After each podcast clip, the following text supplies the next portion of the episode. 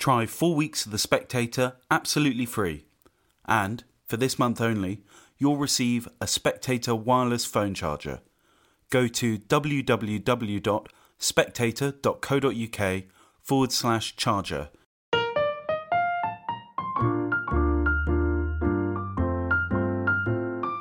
Hello and welcome to the Spectators Book Club podcast. This week, my guest is Philippe Sands, the human rights lawyer and writer whose new book is called The Ratline Love, Lies and Justice on the Trail of a Nazi Fugitive. Philippe, welcome. Hi, Sam. It's great to be back with you again. Really, really pleased. Well, it's a delight, though the, the story you tell is one that isn't all sunshine. The Ratline, in some sense, I mean, it tells the story of Otto Wächter, very, very senior Nazi who ran a department of Poland during the war, and it proceeds in some ways from your previous book, East West Street. Can you talk about kind of the germ of this book? Because it does seem to have, you know, at least in your personal story, come out of sure. uh, your, your previous book. Sure. Sure, it is indeed. It's part of a, I suppose, part of a bigger and longer project. In fact, there will be a third book uh, in due course in probably about five years' time.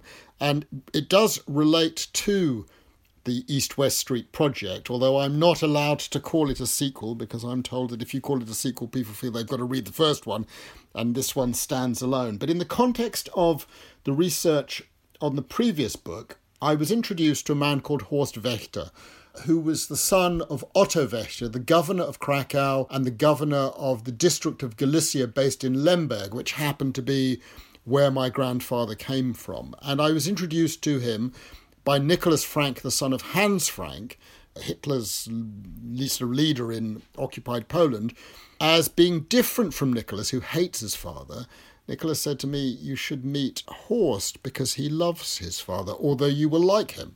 We did meet, and I did like him. He's a gentleman and he's a very open man, which I appreciate hugely. But unlike Nicholas, he thinks his dad was rather a good thing.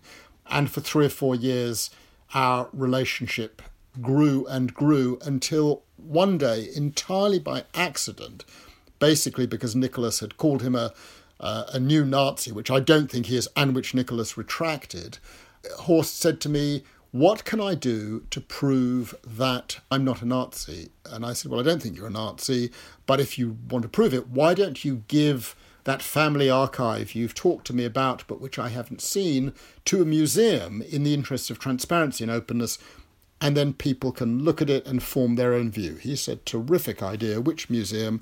I suggested the US Holocaust Museum in Washington, D.C., because they had some great archivists.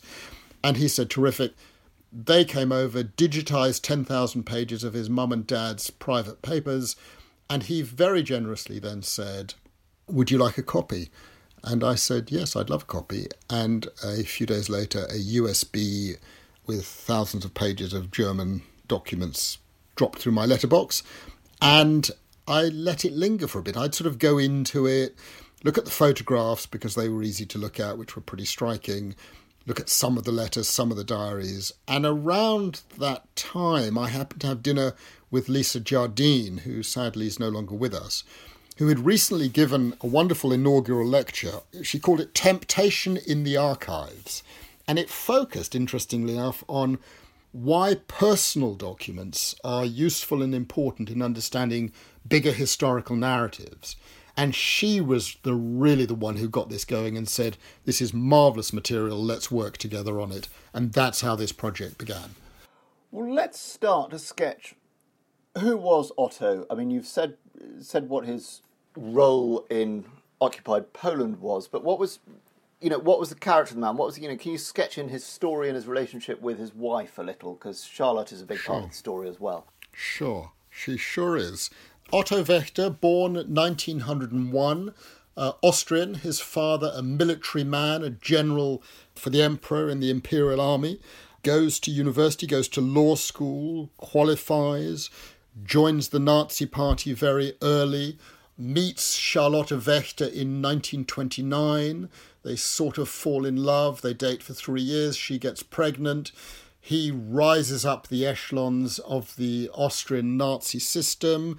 In 1934, he is involved in the assassination of the Austrian Chancellor Dollfuss. He flees, he goes to Germany. Uh, he is there until 1938 when the Germans occupy Austria. And within three days, he is back and standing on the balcony of the Hofburg Palace in the Heldenplatz, right next to Adolf Hitler, welcoming, if you like, the arrival of the Fuhrer. And his meteoric career then begins. He gets a first job, about a year spent in the new Austrian Nazi government. His job is to weed out Jews and other undesirables from public service. And he is then appointed governor of Krakow in 1939. It is he who authorizes the construction of the Krakow ghetto. And three years later, he is sent to the district of Galicia, Lemberg, where he does the dirty work for Himmler in the extermination of hundreds of thousands, if not millions, of Jews and Poles. The Red Army takes Lemberg in the summer of 44. He flees quickly back to Berlin, then posted to Italy, and then on 9th of May 1945, he disappears off the face of the earth, a man indicted for mass murder. By now, he has a family. He has married Charlotta in 1932. She's seven years his junior. They met in 1929 in a rail carriage at Vienna's Westbahnhof, heading off to go skiing, although separately. And they have a life that lasts 20 years together. They produce six children. She also has three abortions.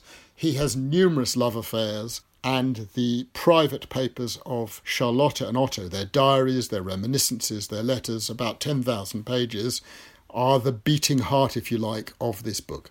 It's a book with all these sort of twists and turns, but one of the big twists, kind of about halfway through the book, is we discover that, in fact, having, you know, we say he's disappeared off the face of the earth in 1945, he very much hasn't, and you find that, don't you, by reading between the lines in Charlotte's letters to him. Indeed. I met uh, Horst in very early 2012, and at that point, all I knew was basically what was on Wikipedia that Otto Wächter had died in 1949. I didn't know anything more, and frankly, I didn't ask anything more, and Horst never talked about it. It was only after we'd known each other for about four years, some point in 2015, and I started going through the papers that I became interested in what happened to his father because amongst the letters were a vast number of letters between 1945 and 1949. And as we started to make our way through these letters, and I had some wonderful research assistants James Everest, uh, Lisa Jardine's last PhD student, my assistant, uh, Leah Mein Klinkst, German, we suddenly realized that these letters contained the entire story of what had happened to Otto Wächter between the 9th of May 1945 and the 13th of July 1949 when he dies. And it is a pretty remarkable story. I, I obviously don't want to give away all of the details and all of the twists, but in short, he flees. And he doesn't flee very far from his wife. He goes and hides in a place where he is told the British and the Americans are too stupid and too lazy to go and look for him, that is, in the mountains above 2,000 metres. He encounters a young Waffen SS soldier called Burkhard Rathmann, who is a mountain killer. He has been working in the former Yugoslavia, killing partisans and communists and Jews and others, and he knows how to survive in alpine conditions. And he takes Otto under his wing and takes him high up into the mountains.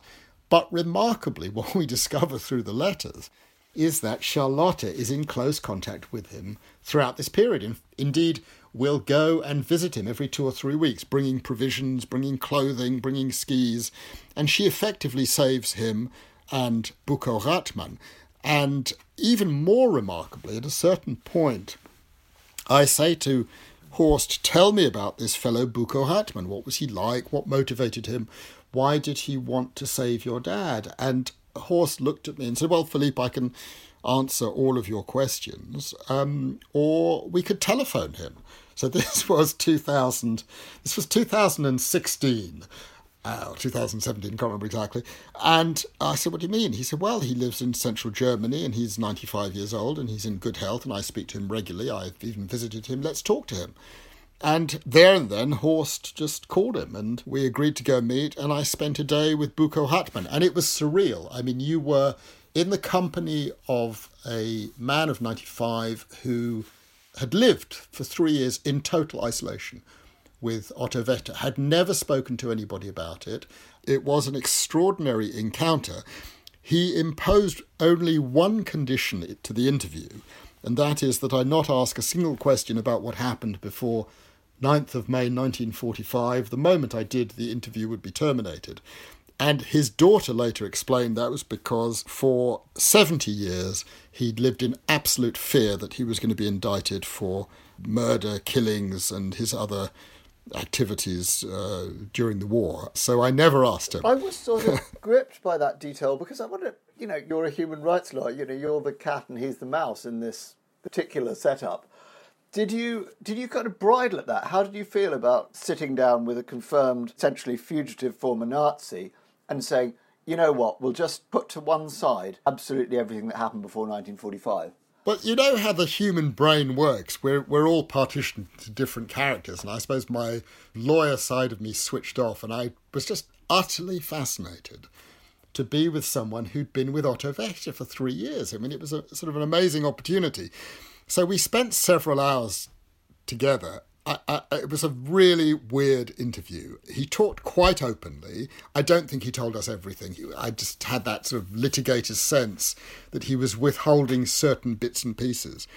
But as I was interviewing, I couldn't help but look at the bookshelf over his shoulder, and I couldn't get close enough to see it. But after the interview was over, I went to see a photograph that had caught my attention on the bookshelf behind him, but it was a tiny photograph, and so I couldn't see really what it was. And it was only afterwards that I saw on his bookshelf, right behind him, 2017, a little black and white photograph of the Fuhrer.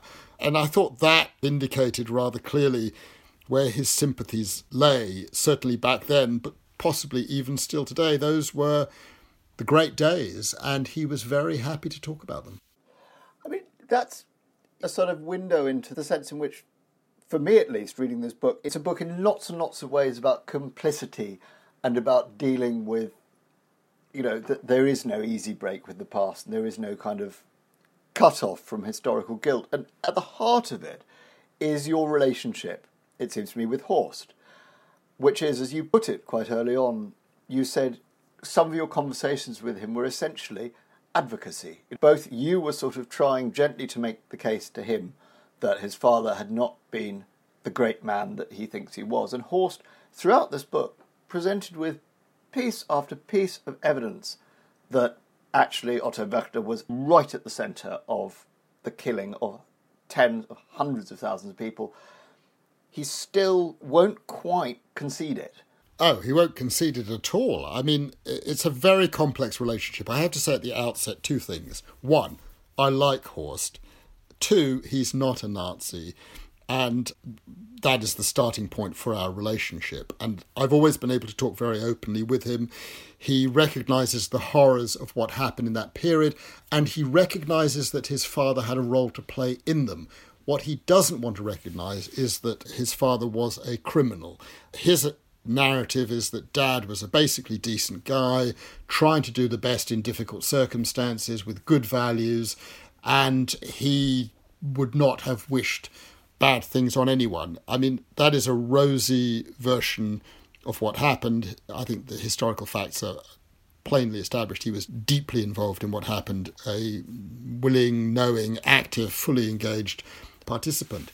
I suppose the reason I'm able to be generous to Horst is that I see Horst, in a sense, as a victim, uh, if you like, a different side of the story from my grandfather or, from my mother. But I always go back to one of our earliest conversations when he was describing to me his birthday party in April 1945. He was six years old. And as he's talking to me about his recognition as a child that the end was coming, his entire world was in a state of collapse, everything was about to be lost. He began to weep, and that touched me greatly because I understood in that moment that everything that had come subsequently was about recreating that sense of family and togetherness that would forever be lost after the war came to an end. And in a sense, Horst's narrative is a narrative of survival, of finding a way to get through each day, knowing deep in his heart the terrible wrong that his father did. But perhaps even more importantly, I think Horst's engagement with his father is not about his love of his father, but his love of his mother. And the story, I think, is a simple one. Horst plainly loves his mother deeply. His mother loved him. She was the favourite out of he was the favourite out of the six children, and his mother loved his dad. And to honour his mother, he needs to do what he can to resurrect the reputation of his father. I think it's not a complex story. Otto ends up after this period hiding in in the mountains. Um, kind of ends up in Italy, ends up in Rome on the, the titular rat line. He's trying to get to Argentina, and he dies in Rome. And there's a, whole question of what surrounded that death. But in some sense, you could have ended the book sort of halfway through. You could have gone, you know, we'll get up to Otto's death, but you open it out to use him as a window into what was going on in the post war years can you talk a bit about what you discovered and what that tells you about the kind of mesh of loyalties and complex behaviours that surrounded the sort of post war Nazi diaspora, if that's the way to put it? Sure, sure. Well, I mean, it was a really unexpected and accidental discovery. So we have all this material.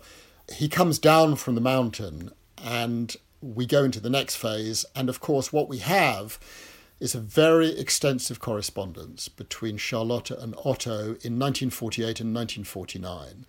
And we have his diary, uh, which is a sort of coded diary, and the documents he had with him in Rome. And this was an act of extreme detective work because both Charlotte and Otto knew they were being observed or they were under surveillance or that people were after him because he was indicted for mass murder and all of his friends had been caught and tried and sentenced to death. So the language used in the letters and the diaries is coded, names are referred to, but very slowly we stumbled across the story of what had happened to him.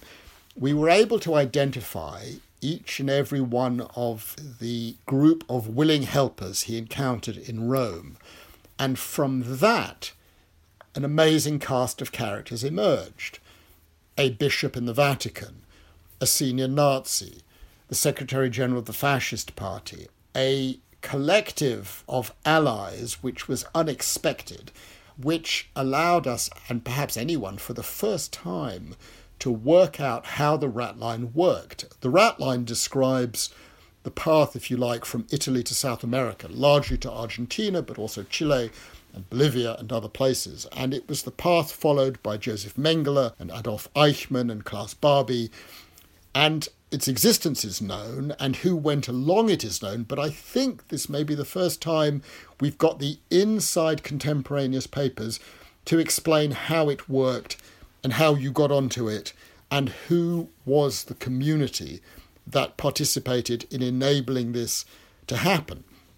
So this sort of emerged completely unexpectedly, but the most unexpected part of it, and of course I don't want to give away too much, was the role of the Americans and the British. Uh, we're dealing here with the Vatican, with Nazis, with fascists, and one would assume that somehow this is not something that the Americans would wish to be too involved in. But of course, that turned out not to be the case at all. And it turned out that those who were helping Otto Wächter had an immensely close relationship to uh, the Americans. Now, I was so surprised about all of this that I went to get advice because I'm not an expert at all, far from it, on espionage and the Cold War. This is a totally new area for me, and I hadn't expected we would open the curtain on this place. So I went to my neighbour, who is an expert on this, John Le Carre, and I just dropped him a note and said, Look, this is really weird. I've stumbled across espionage and Cold War, but I don't understand what's going on here. Could you help me? So he said, Well, send me a few of the key documents, bring some cakes, come and have tea, and we'll talk about it. I turned up a few days later, and the very first thing he said, which really floored me, was um, actually, Philippe, I was there in 1949. I said, What do you mean? He said, he said, I was 18 years old and I was a young soldier in the British Army, and my job was to interrogate Nazis and find the ones we could recruit. this came totally out of the blue. He was fascinated, and he was a fantastic help uh, on this, obviously. And the story that then emerges in the pages of the book then emerges, and I know I've stumbled across something that is extraordinary, but also fascinating, but also very human, I think, at a certain level.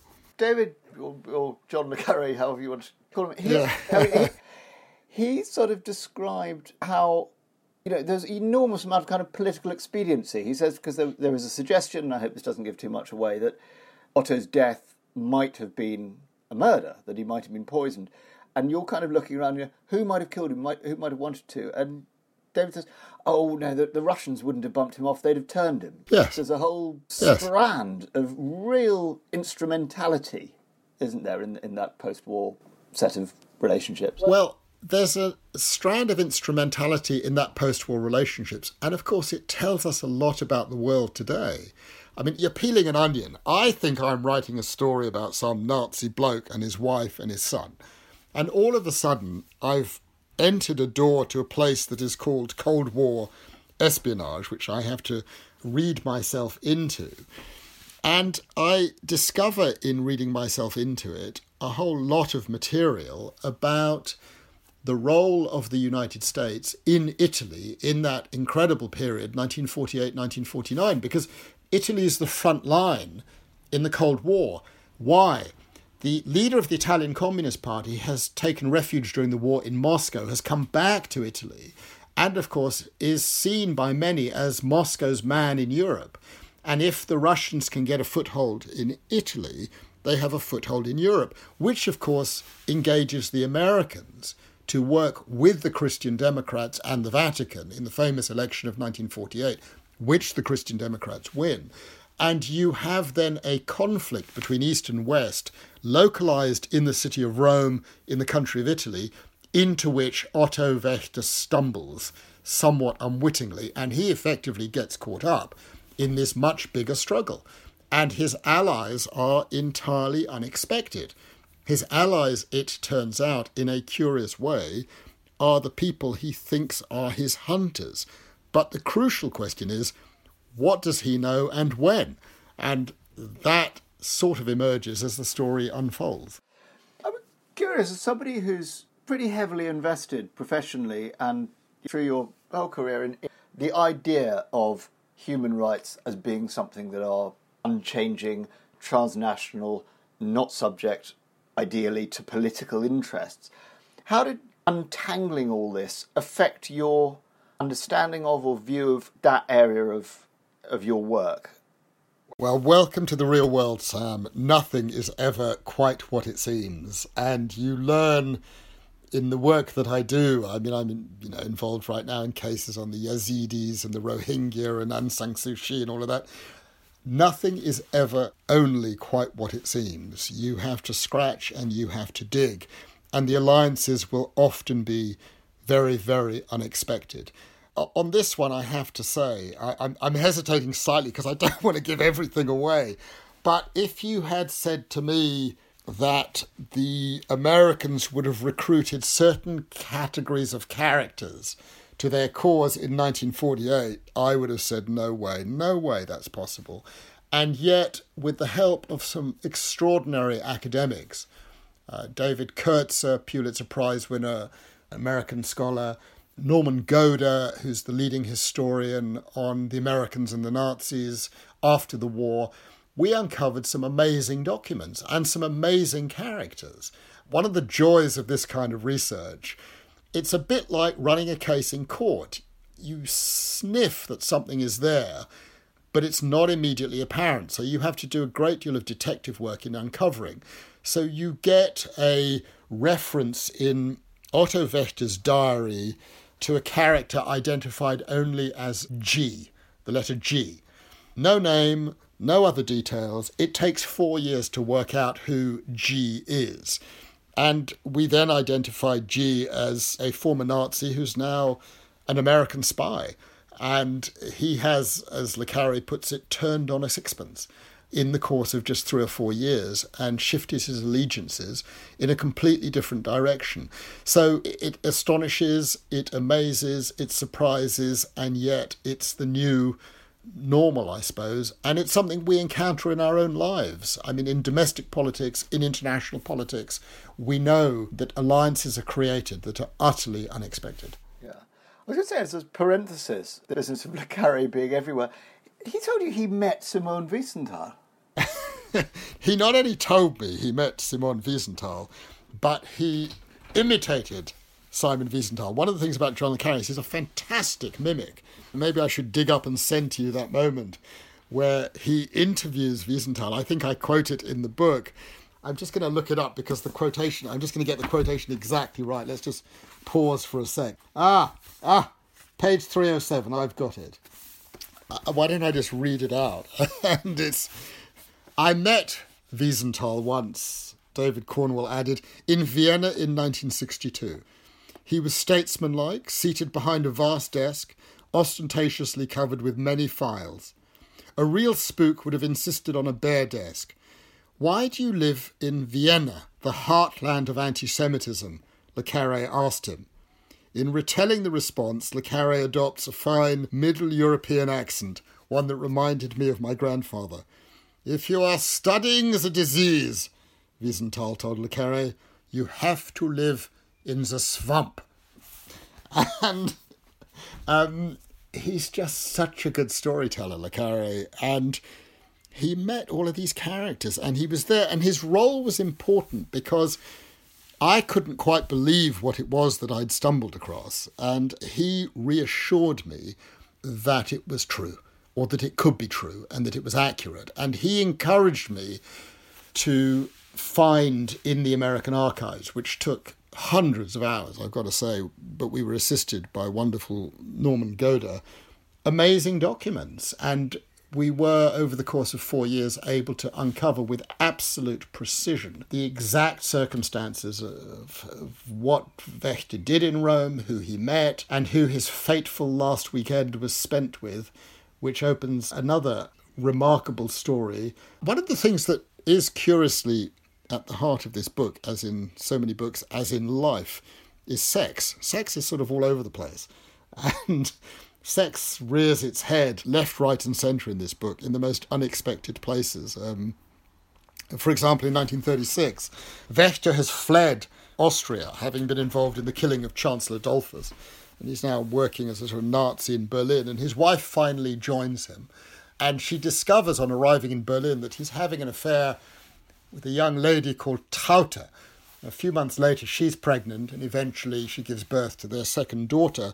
And she decides to get her own back on her husband, that she will name their new child Traute in honour of his paramour which is what happens. That is the Wächters, meet the Wächters. And then if you go far on, later into the story, you, uh, as I did, stumble across the extraordinary circumstances in which various Americans have affairs and produce children who then get married, who then have grandchildren, and the entanglement of spies and Nazis and Americans becomes absolute and total and ends up taking me to Albuquerque, New Mexico, where I meet a man who will uh, Uh, be very surprised to find out his own involvement in this story. You couldn't sort of invent it, actually. No. And also, actually, the kind of poignant and strange detail that Charlotte, for a time, is in love with her her husband's boss.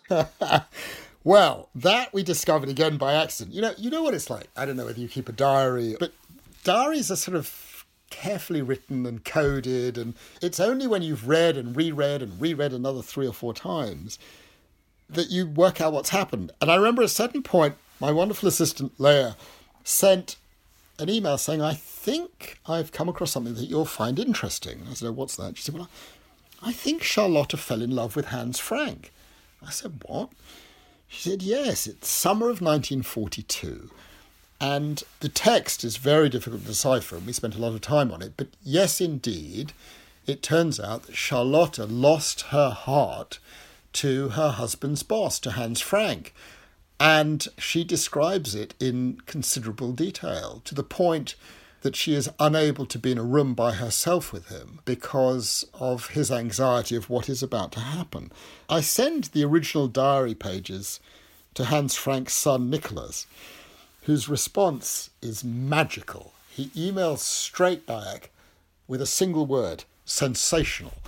And then he says, It's amazing. Maybe Horst is my brother.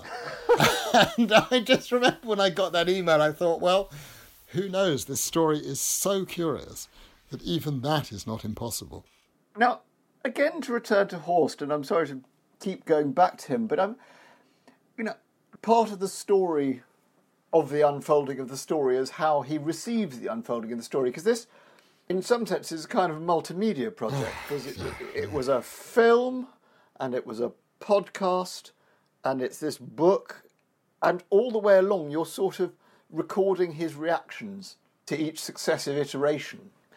Did he shift his ground at all? Well, I meet him in 2011, 2012, it's now 2020, so we've been going for eight or nine years. The relationship, I would say, goes and stops and starts. We get on well, then a new fact emerges, then I write a piece in the newspaper which he doesn't like, or I make a film which he doesn't like, or we do a stage discussion at the South Bank which he doesn't like, and for a few weeks he'll cease contact, and then he'll he'll always come roaring back and say, "No, I've decided it's important to carry on talking," and the only thing he hasn't seen yet is this book, which I'm just about to send to him, and we will see in what direction that takes things. Of course, as you know, but I definitely don't want to give this away, something happens as a consequence of the podcast, which is very dramatic, and a new person emerges, the next generation, if you like, emerges into the story, the long arm legacy of horror that just keeps rearing its ugly head. And that has caused tremendous um, sort of discombobulations. I don't know where that will lead to, but I suspect in the end we will kiss and make up and carry on our merry dance. At no point has he really come close to cracking. Indeed, he has dug his heels in ever deeper, and I fear, in a certain sense, that I'm partly responsible for that. The more I find material and share with him, the more he digs in his heels. But of course, 10,000 pages of archives is a lot of material, and you will be aware that right at the end of all of this, I came across a document that had been sitting right under my nose all along, an email he had written five years before I met him in 2007, sent to his nephew, which showed that his position then was rather different uh, and rather more similar to mine. My sense is that deep in his heart, he knows but he cannot acknowledge what he knows because the act of acknowledgement would lead to a collapse of his entire world. In other words, he has constructed a narrative for himself which allows him to get through each day.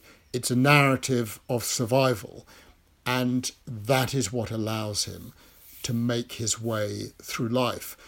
The challenge for me, coming back to my role in crime and law and human rights and these kinds of things, is has he crossed a line? At what point does turning a blind eye become an act of complicity?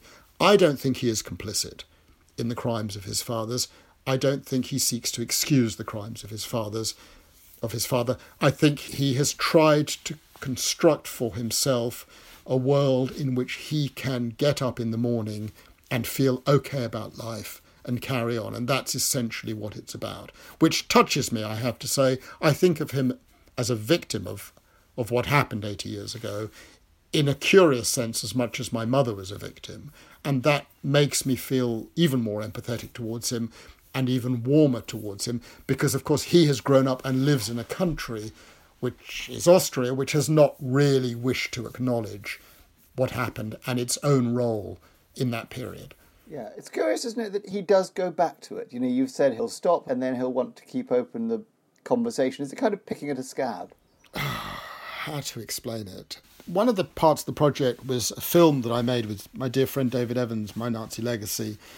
In the making of that film, we went off to Vienna, we went off to Lemberg, we travelled around, we spent a lot of time together. And I, I, did, I have to confess, I got a bit anxious.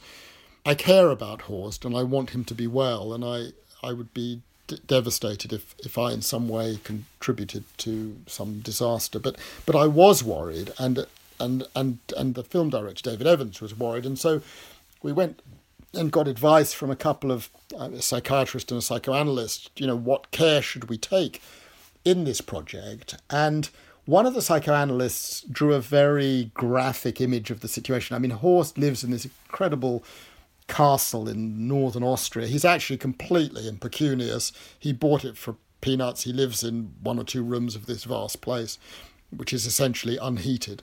But it's a big, strong building, and the psychoanalyst said, you know, Horst is rather like his Schloss.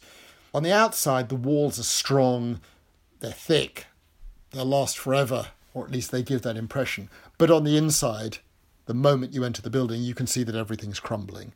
I remember I said to the psychoanalyst at one point, So you're saying I should take very great care? And he said, Absolutely anything could happen. And I said, anything. And he said, yes, anything. Well, that was 2014, and six years on, Horst is alive and well and kicking on strong. So he seems in rude health and fine, but he has not budged his position at all. I think of us, Horst as being sort of engaged in a sort of waltz. It's a dance where I'm pulling him in one direction and he's pulling me in another, and neither has succeeded in ultimately pulling the other very far in their own direction.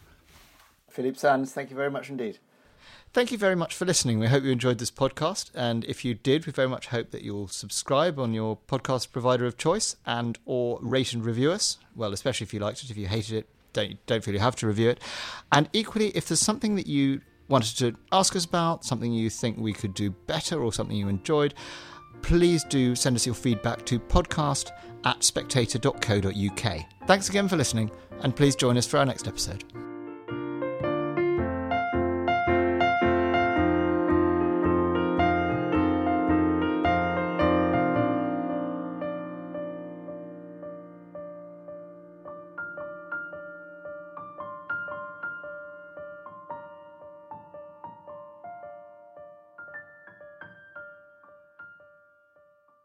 Try four weeks of The Spectator absolutely free.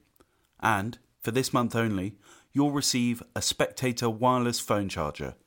Go to www.spectator.co.uk forward slash charger